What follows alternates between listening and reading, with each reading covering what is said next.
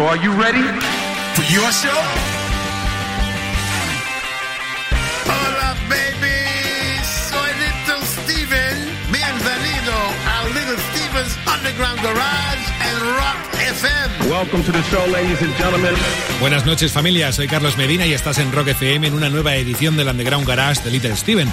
Uno de los dúos musicales que más le gustan al guitarrista de Springsteen tienen una historia de lo más peculiar. Ellos son Jan and Dean. Enseguida Stevie nos la contará, pero según cuenta esta historia, William Jan Berry y Dean Torrance se conocieron en el instituto. Ambos jugaban en los Warriors, que era, el equipo de fútbol de la escuela. Y un día, después de un entrenamiento, empezaron a cantar haciendo armonías vocales con otros de los compañeros. Y parece que la cosa funcionó, porque ambos decidieron presentarse a un concurso de talentos del propio instituto, junto a una banda, eso sí, como The Barons. Así se llamaron al principio. Ahí empezó la historia de quienes más adelante serían llamar Jan and Dean, pero casi mejor que nos lo cuente Little Steven. Arrancamos el Underground Garage aquí en Rock FM. Buenas noches.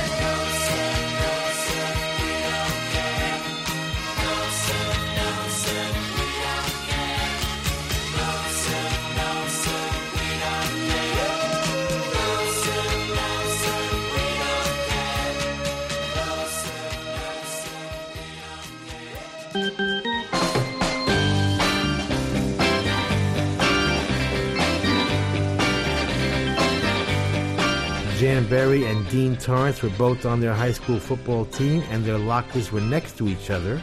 That's how destiny works. And like a bad movie, they began harmonizing in the showers. You know, because of the echo of the tiles and all that. Jan set up a tape machine in the garage, and friends like Bruce Johnston and drummer Sandy Nelson would hang out, and they would record a record called Jenny Lee.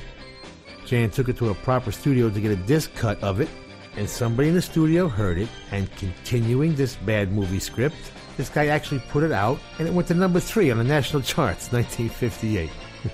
That's how life's supposed to work, right? Except it was credited to Jan and Arnie, as in Ginsberg, because Dean had temporarily gone into military service. But anyway, Dean comes out, Arnie goes surfing, and Dean and Jan hook back up with Herb Alpert and Lou Adler, and they do a record called Baby Talk, which goes to number 7. Unbelievable. Next, they start listening to the Four Seasons and began using that high falsetto voice, and they have a third hit with Linda. Meanwhile, Dick Dale, the Marquettes, and the Duels are making surf instrumentals into hits, 1961, in the local California area. And now here comes the Beach Boys, who rework the bass vocal line of Jan and Dean's Baby Talk and write a song called Surfing in the Jan and Dean style. But they're all friendly, they start doing gigs together, and Jan Berry and Brian Wilson from the Beach Boys start writing together, and by 1963, between the two groups, they had Surf City, Surfing Safari, Surfing USA, Surfer Girl, Surfing Pastrami, I don't know. It was a big deal because up until then, New York had a lock on the pop charts. It was the first time the West Coast really asserted itself, except for those garage nuts up in the Northwest, of course. Their co-writers would include Roger Christian, Bruce Johnston, Terry Melcher, Gary Usher. Jan and Dean would have 7 top 10 hits and another 9 in the top 40. They would have had a lot more if Jan didn't crash his Stingray into a gardener's truck on Whittier Boulevard, leaving him with brain damage and physical disabilities. But he miraculously fought his way back from them, and they toured again in the early 80s, becoming the first American artist to play China. The Beach Boys had the bigger hits and got the worldwide recognition, which they deserved, but it was Jan and Dean that led the way. As far as we in New Jersey were concerned, they did the impossible. They made California cool.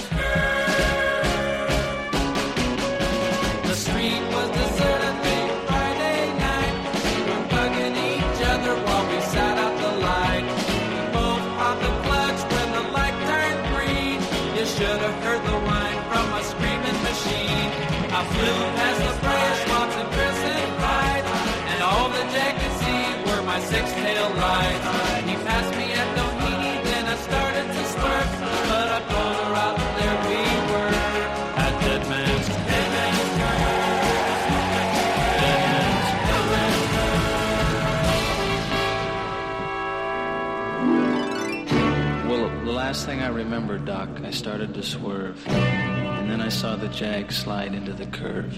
I know I'll never forget that horrible sight.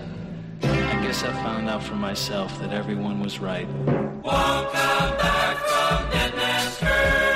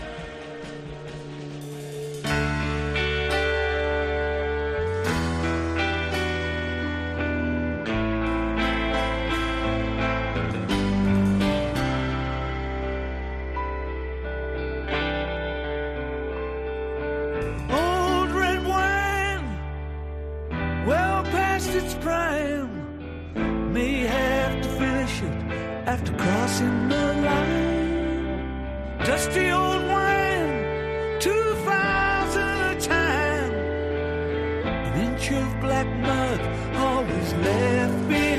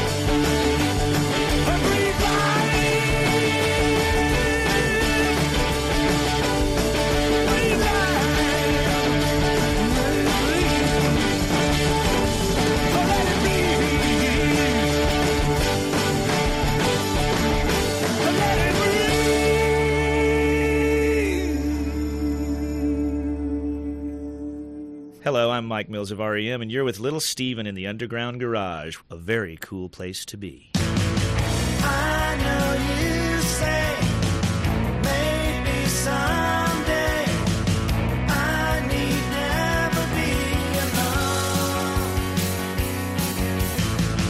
I know I say it's the right way, but you'll never be the one.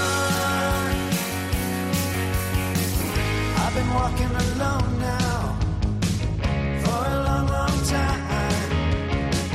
I don't want to hang out now with the friends who just aren't mine. Party to party, you've been looking, but your search will never end. You've been hanging with I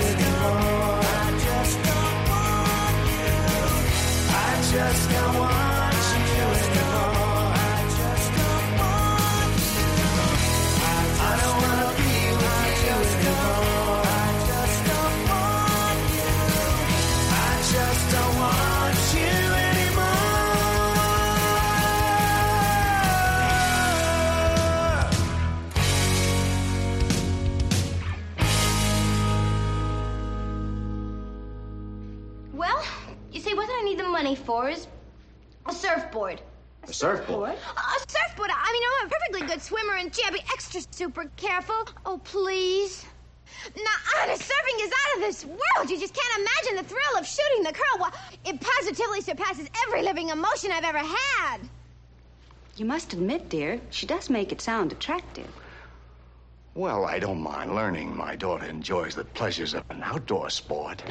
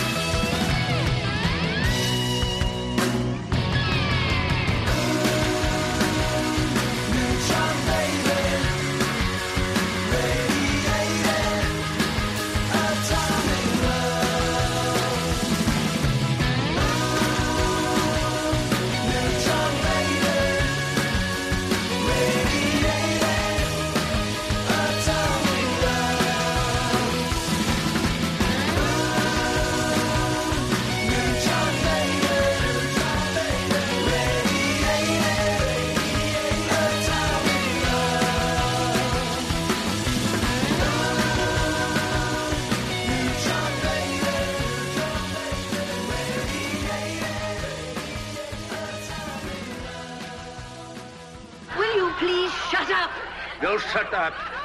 You are the audience. I am the author. I outrank you.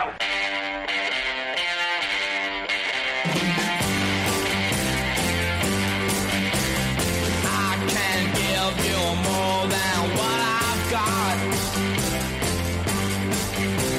I can't expect to get what I have not.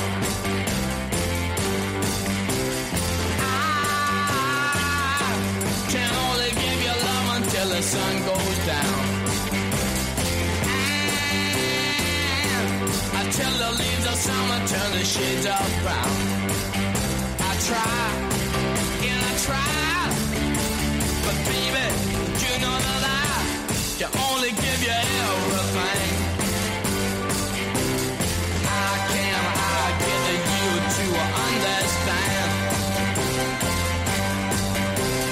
after all, I am just a man. You are all my mama stars appear and shadows fall.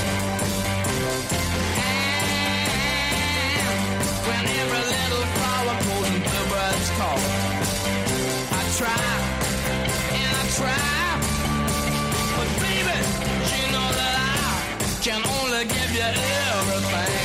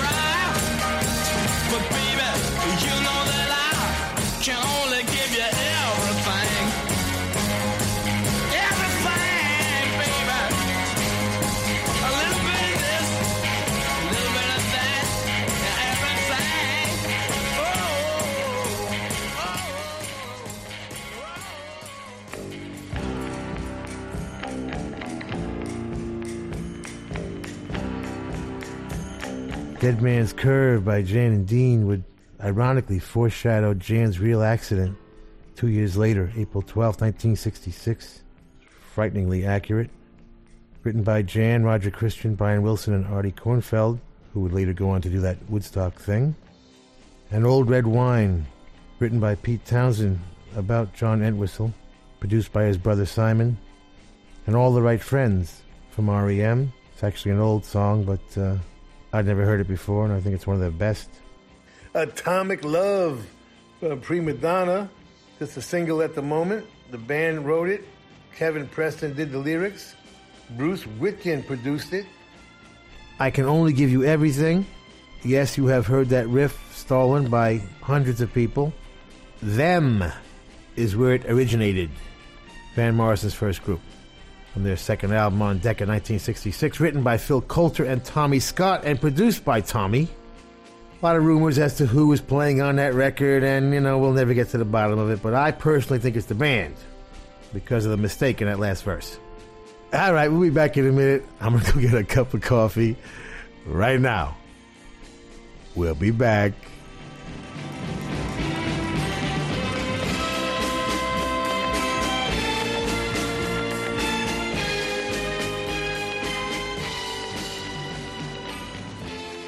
Sigues en Rock FM y esto es Underground Garage de Little Steven. Cada semana el guitarrista de Springsteen pues concede la distinción más alta del Underground Garage a un personaje muy afín a la cultura del programa. Esta noche, el freak de la semana es un cumpleañero, el señor Iggy Pop, quien el pasado miércoles cumplió 74 años. Un artista que junto a The Stooges fueron pioneros en el desarrollo del punk rock pues a mediados finales de los años 70. Y mira, para que te hagas una idea, en la época en la que todo el mundo cantaba All You Need Is Love, The Stooges cantaban I Wanna Be Your Dog. Dale, maestro.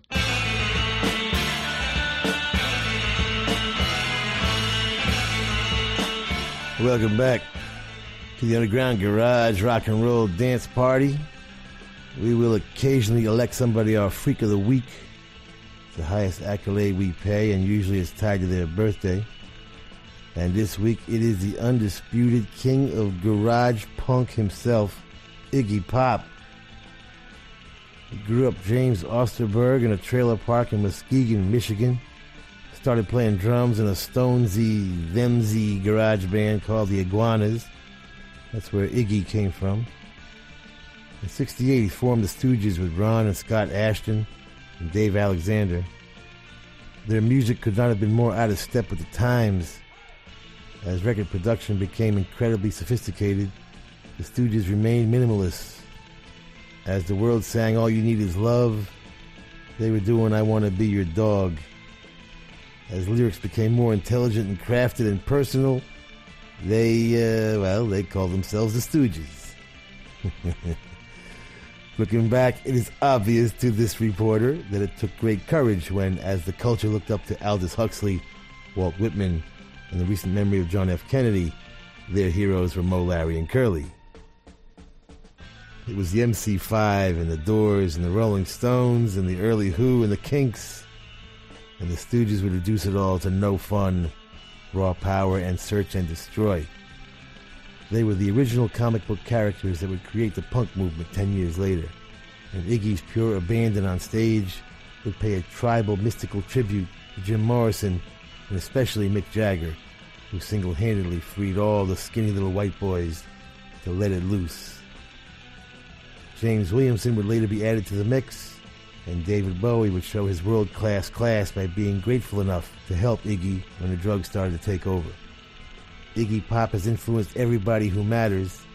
He is still the best performer in rock and roll and an inspiration to anybody who still gets a twitch in their pants when they hear this.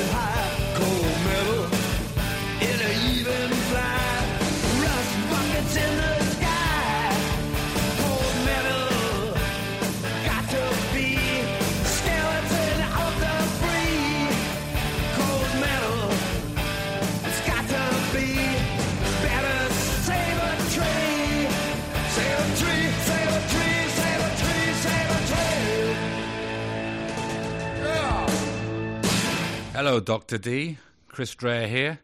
You are listening to a man of impeccable taste in music, Little Stephen in the Underground Garage.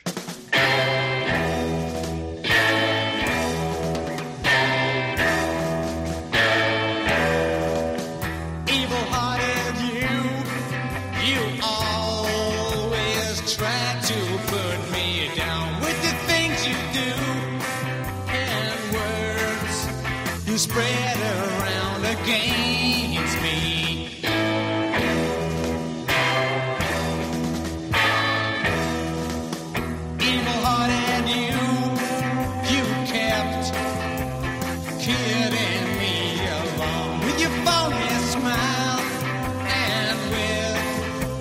siren song. Smiling, beguiling, you lead me on till all hope's gone. Persuading, degrading, on my knees I try to please.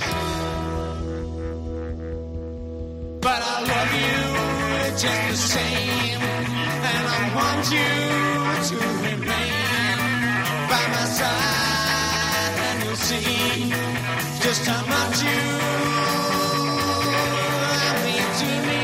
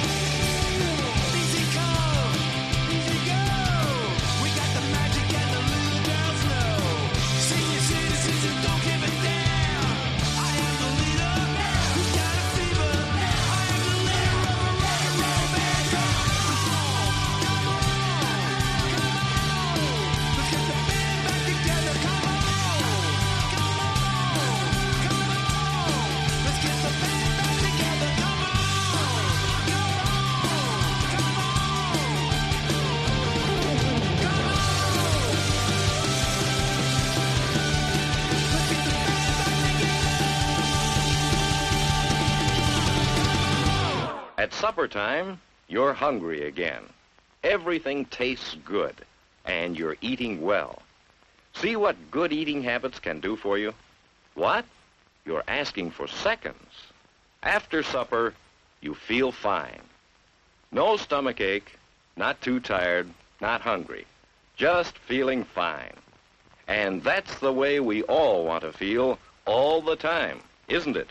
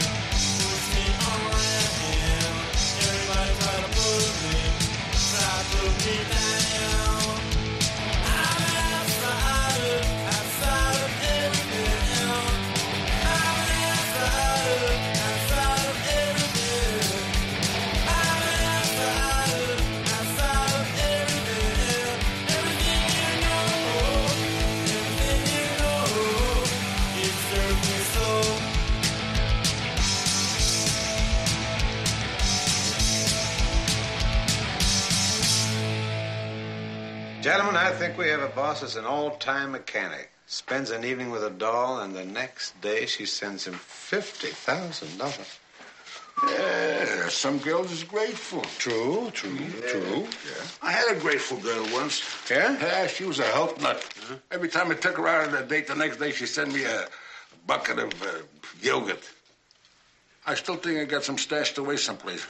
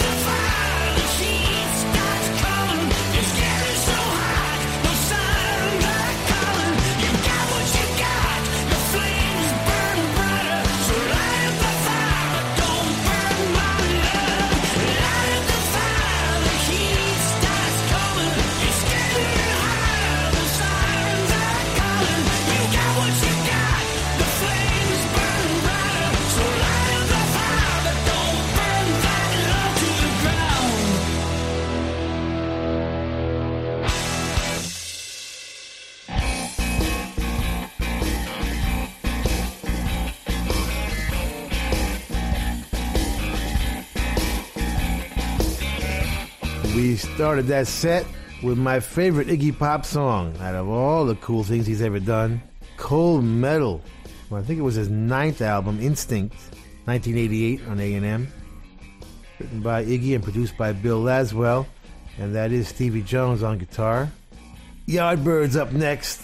Classic British Invasion with Evil Hearted You from Having a Rave Up with the Yardbirds, one of their many hastily slapped together albums, written by the legendary Graham Gouldman and produced by the equally legendary Giorgio Gamelski. Let's get the band back together. Yes, the Dictators did just that. Gotta love it.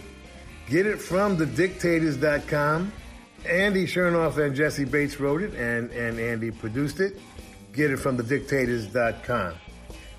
Our house band, the Ramones, next with Outsider from Subterranean Jungle, 1983. That one written by Dee Dee. Light Up the Fire, Cheap Trick's latest. The album is In Another World. Get it from CheapTrick.com.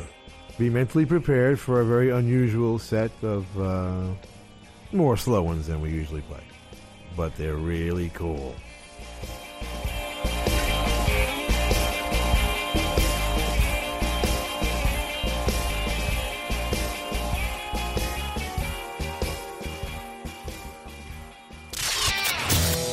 Está Estás escuchando de los Stooges Underground Garage en Rock FM.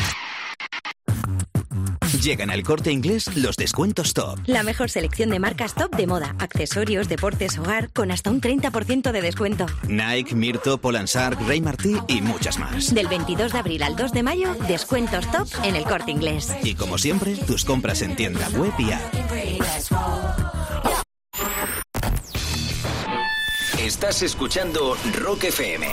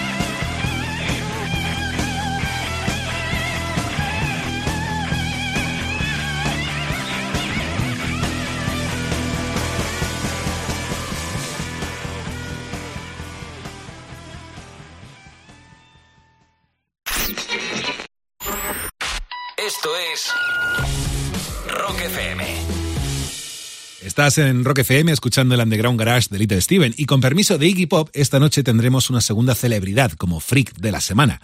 No sé si conoces a Edie Sedgwick. Pues bien, Sedgwick fue una de las actrices predilectas de Andy Warhol y dicen también que la mujer que inspiró a Bob Dylan para componer la canción Like a Rolling Stone. Pero como es Little Steven, el gran admirador de Edie, pues casi mejor que nos hable él. Dale, maestro.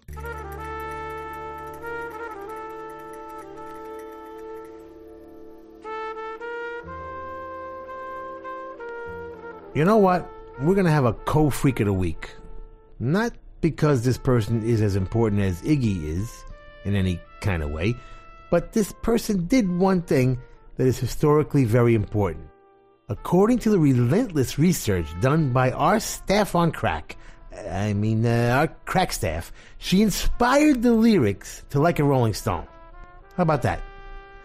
Not to mention possibly Just Like a Woman and Leopard Skin Pillbox Hat.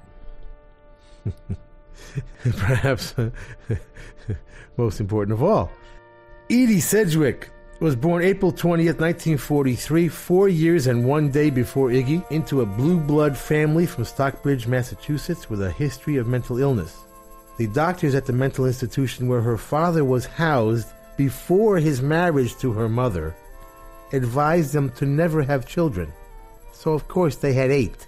She became anorexic while attending Cambridge University in 1962, and while visiting a psychiatrist because of that, she met Chuck Ween. Ween began to informally manage her, and they moved to New York, where Edie would become part of Andy Warhol's inner circle. Warhol started putting her in his bizarre art movies, Vinyl, Beauty No. 2, and The Chelsea Girls, none of which would be seen by many, but those who saw them were very impressed by her.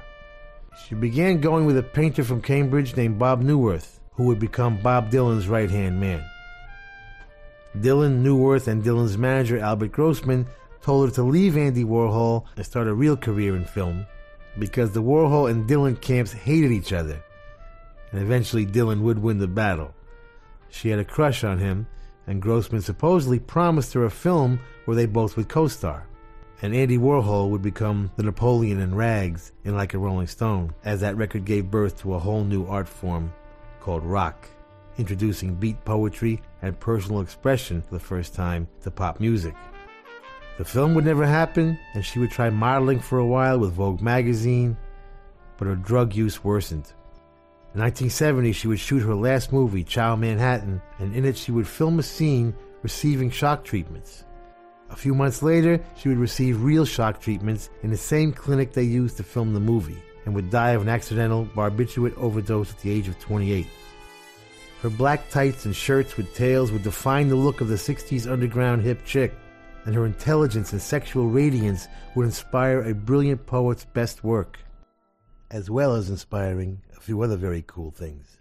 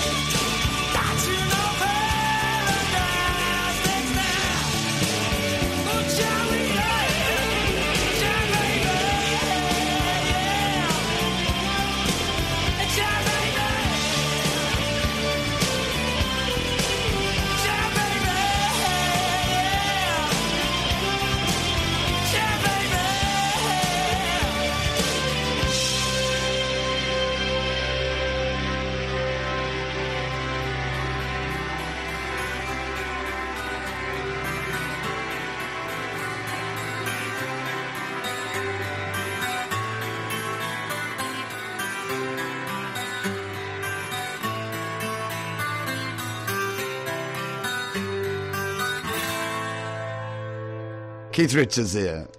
And we were the little Stephen in the underground garage.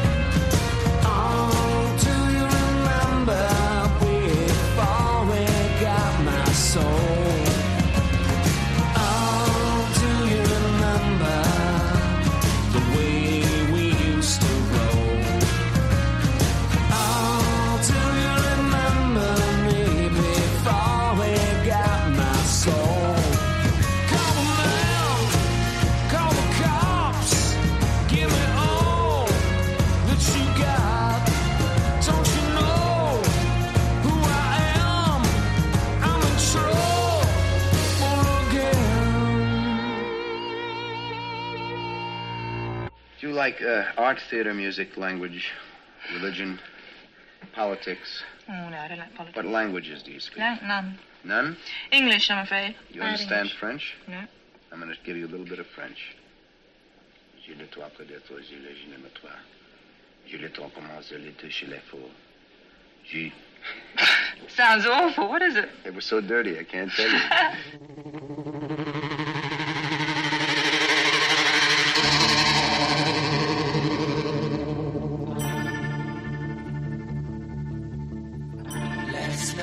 Shadow fell upon my lonely room. I touched your golden hair and tasted your perfume.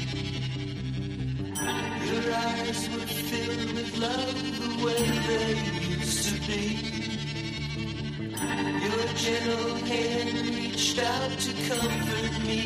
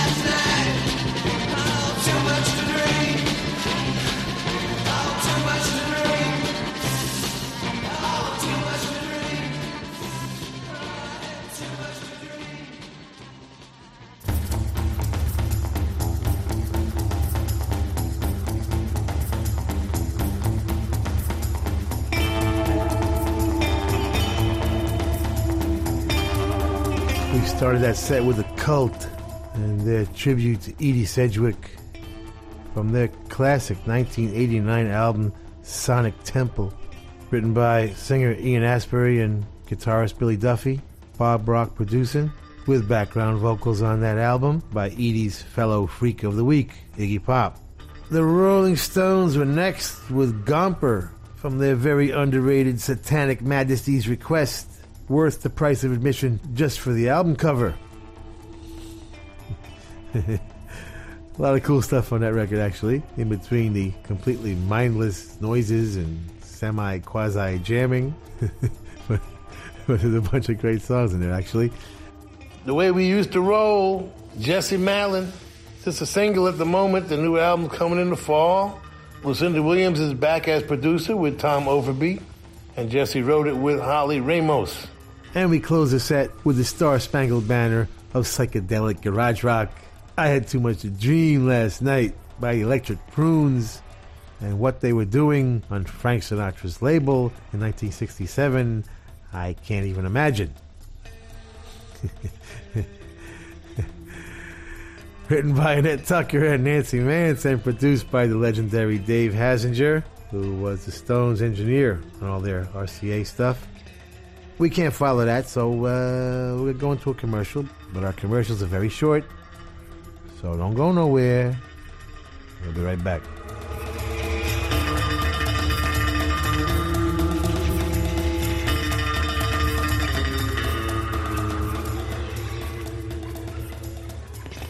Bueno, familia, llegó el momento más clásico del Underground Garage, como es la canción más chula de la semana. Es, bueno, pues la música que más le ha llamado la atención a Little Steven estos últimos días. Y esta noche la protagonista es Olivia Jean, quien nos presenta Punkette como la canción más chula de la semana. ¡Dale, Stevie!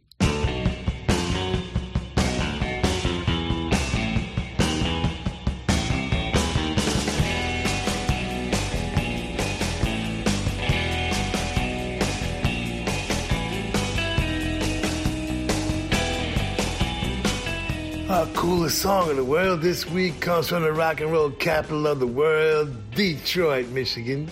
Please welcome to the Underground Garage stage, Olivia Jean.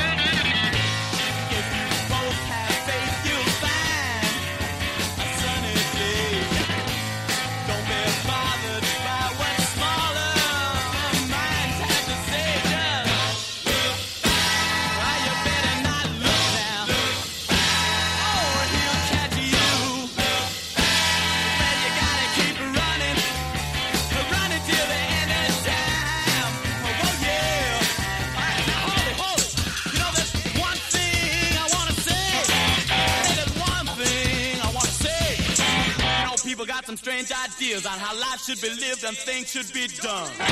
But I'm here to say you gotta do just what you want. And when they start, they're talking. Remember just one thing.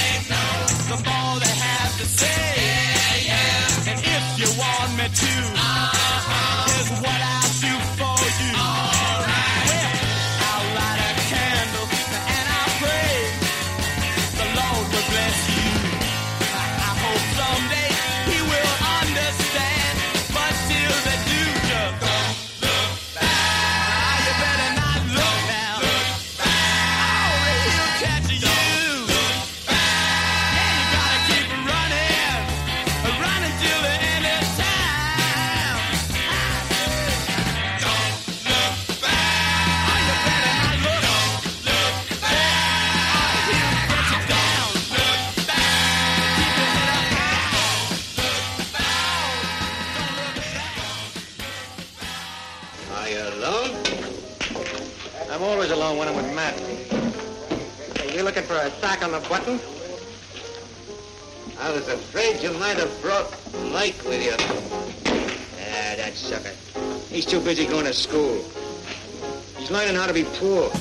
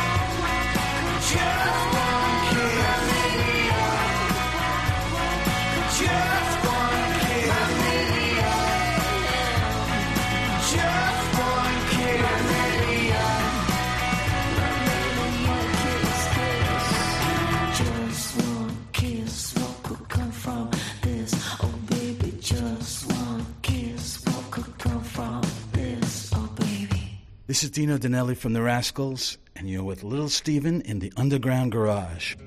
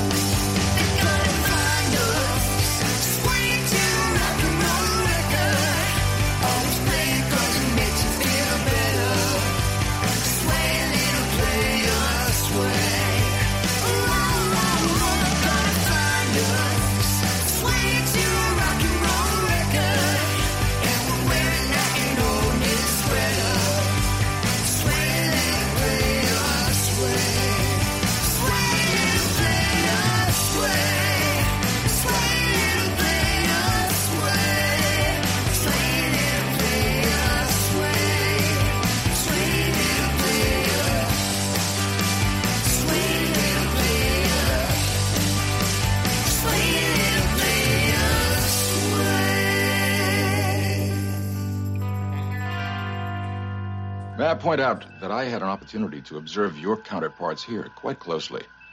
They were brutal, savage, unprincipled, uncivilized, treacherous. In every way, splendid examples of Homo sapiens, the very flower of humanity. I found them quite refreshing. I'm not sure, but I think we've been insulted. I'm sure.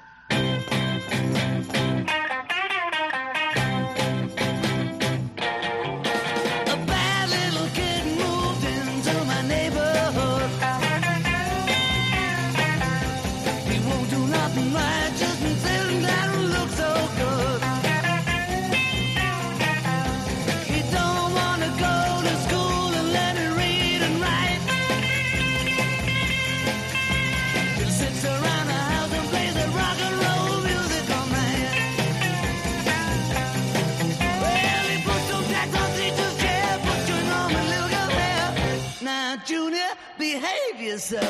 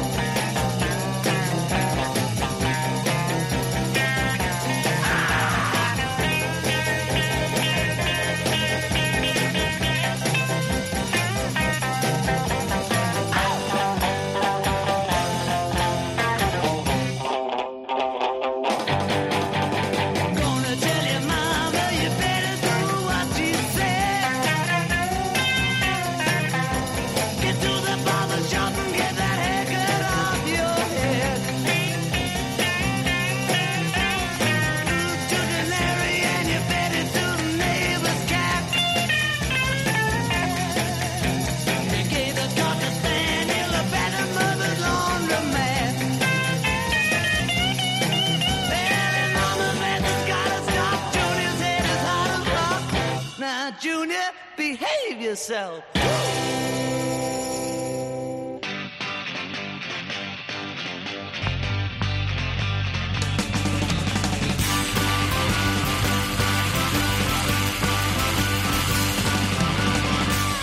We started that set with our coolest song in the world this week, Punkette, from Olivia Jean out of Detroit on Third Man Records. EP is an interesting one, called Palladium.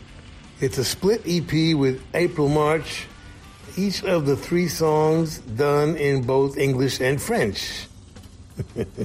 We get a little exotic around here now and then, you know. Produced by Eleanor Blake and Olivia Jean. She is joined by Cody Clayton, Erica Salazar, and Austin Seegers. And you can get it from thirdmanrecords.com. Our coolest song in the world this week, Punkette, from Olivia Jean. From The Remains, another absolutely classic garage band out of Boston. You remember them, Barry and The Remains. Garage nugget, Don't Look Back. Written by Billy Vera. Produced by Ted Cooper.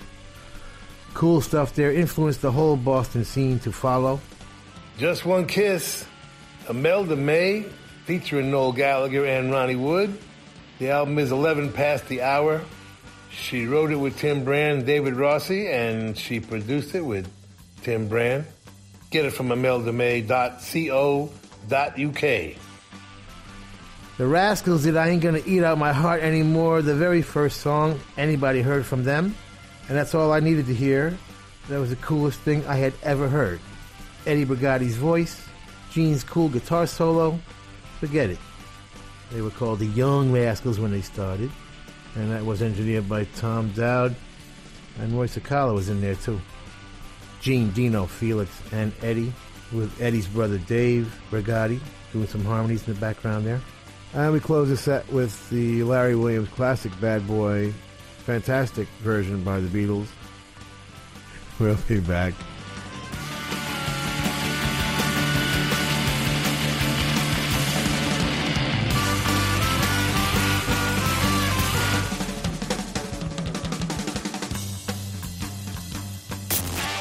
Esto es Little Steve's Underground Garage.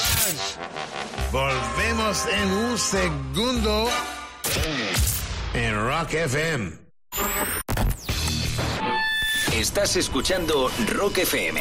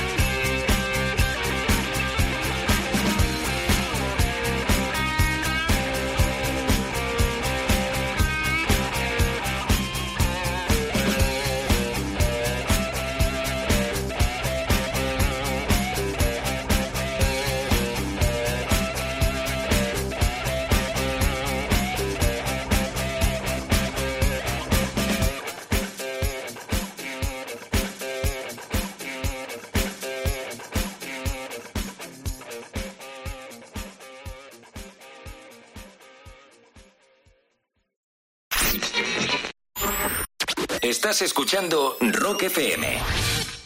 Cada semana en el Garage, pues Little Steven nos adentra un poco en la cultura del programa con, bueno, a ciertos acontecimientos que digamos que a lo mejor nos quedan un poco lejos. Mira, por ejemplo, ¿sabías que el 18 de abril de 1934 se abrió la primera lavandería en Estados Unidos? Concretamente fue en Fort Worth, en Texas. Bueno, pues eso, que son cosas que a Little Steven le generan curiosidad y le gusta compartirlas con nosotros. Así que casi mejor que nos lo cuente él. Dale, Stevie. Wait, this just in. File this story under "You might be a redneck if you invented the washateria." April 18th, 1934, the first public laundromat opens in Fort Worth, Texas. This major event followed the news that ashes containing the fat of sacrificed animals on Sapo Hill in Rome were found to have good cleaning powers. They called it soap. Actually, in Italian, sopa. The scrub board would soon follow, 2,000 years later, 1797. Another 100 years or so passed before William Blackstone built a wooden tub with 6 wooden pegs for his wife's birthday. You cranked the handle that would move the pegs and snag the clothes in the soapy water, and before you knew it, the first washing machine was invented. I'm sure Mrs. Blackstone was very romantically impressed by that gift. You know, he didn't get any that night.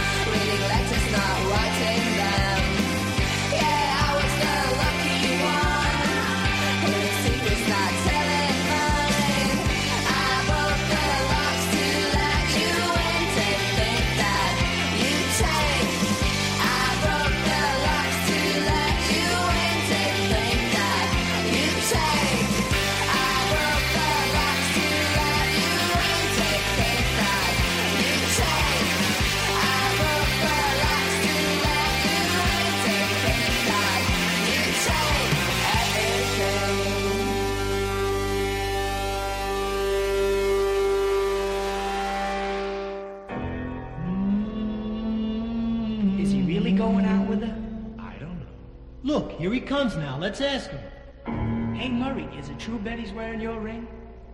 Mm-hmm. Who's that banging on the piano? I don't know. You going out with her tonight? You bet your fur. By the way, where'd you meet her? I met her one day at the laundromat. She turned around and smiled at me. You get the picture? Yes, we see. And that's when I fell in love with the leader of the laundromat.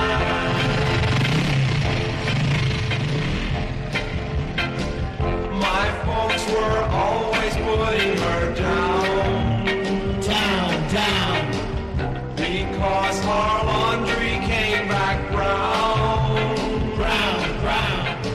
I don't care if they think she's bad. I fell in love 'cause she looked so sad. I got a date tonight with the leader of the laundromat.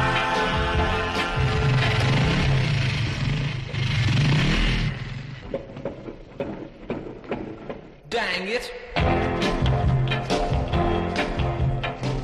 My dad said, find a laundry that's new. Find a laundry that's new. How can I tell my baby we're through? Tell my baby we're through. Gotta drive right into town. I don't care if my shirts are brown. I got a date tonight with the leader of the laundromat.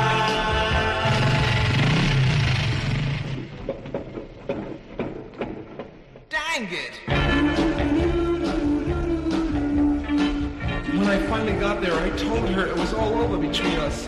I'll never forget the hurt and the funny look in her eye. She grabbed my laundry and ran into the street, directly into the path of a runaway garbage truck. I yelled, watch out, watch out, watch out.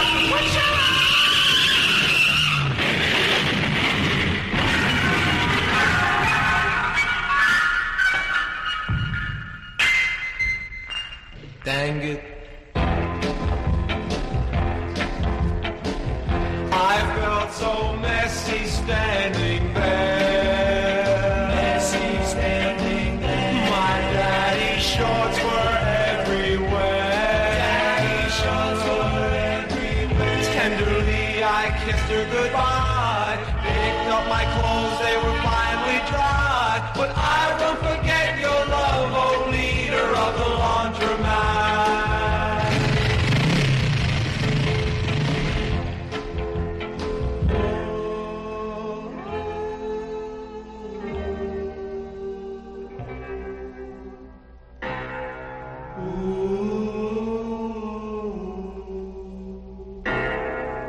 that banging on the piano? I don't know.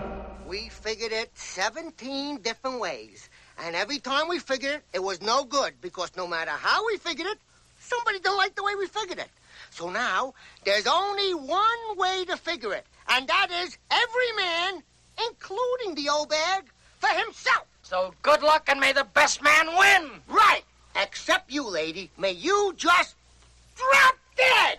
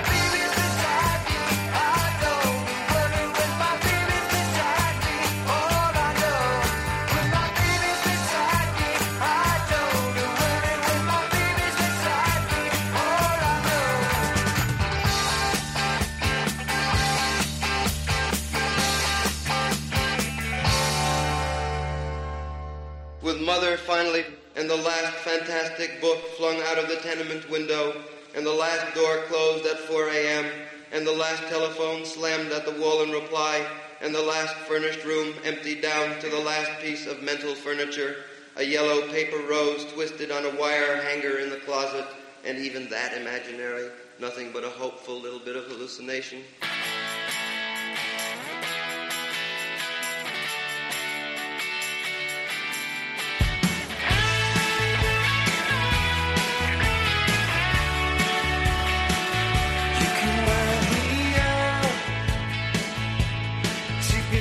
Trip I can hardly handle.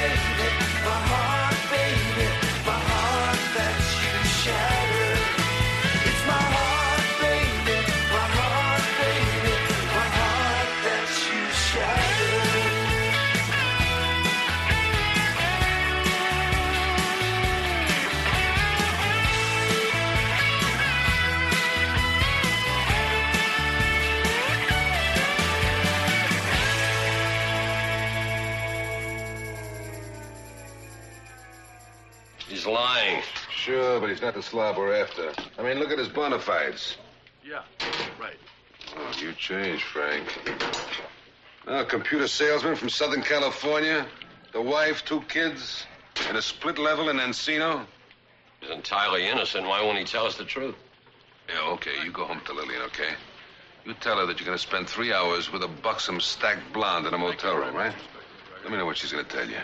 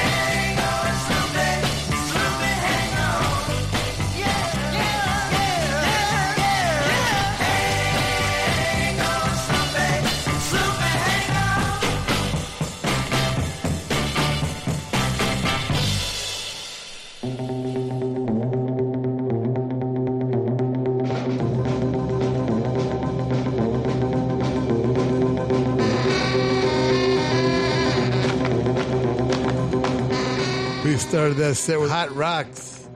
Yeah, second coolest song from their new album, Getaway. Cato Thomason producing. Ingvild, Linda, Johanna, Mona, and Cecily. The always sexy laundrettes.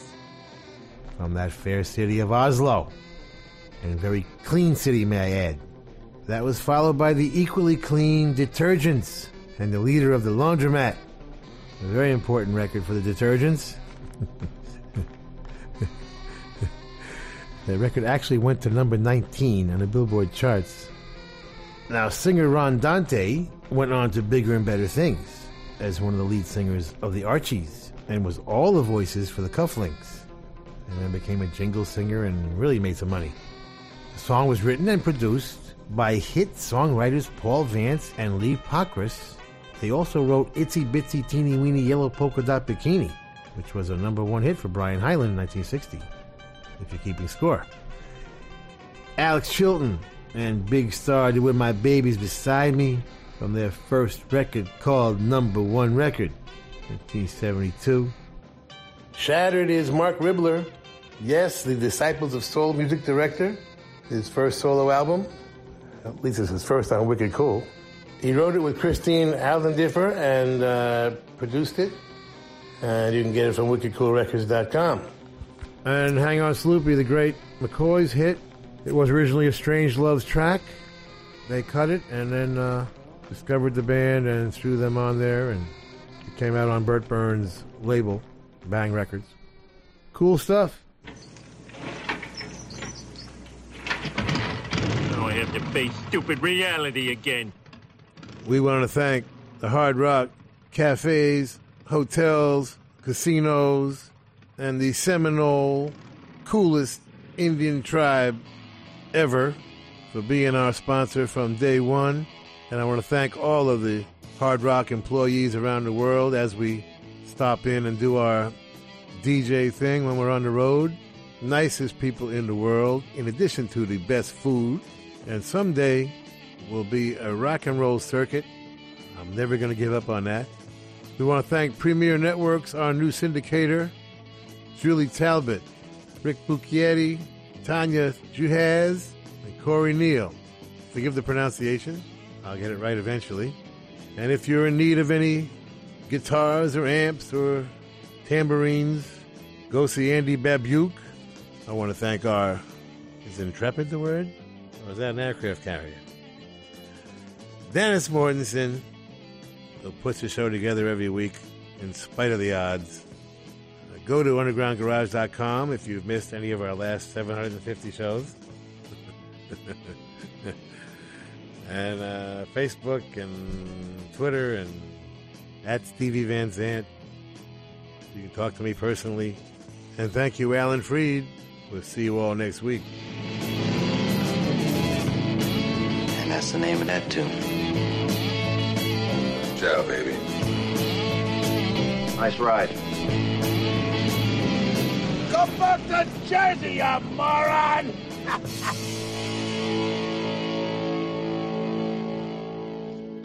That's entertainment. That's entertainment. Bueno, familia, llegamos al final del Underground Garage aquí en Rock FM, como cada domingo, junto a Little Steven. En este caso, pues celebrando sobre todo el cumpleaños de Iggy Pop, que cumplió 74 el pasado miércoles. También recordando a esa banda, a ese dúo que eran Jan and Dean, y toda la música que hemos disfrutado juntos en el Garage. Yo soy Carlos Medina, y si te apetece, pues hoy, el domingo que viene, nos encontramos nuevamente por aquí a eso de las 10 de la noche. Un abrazo, feliz semana.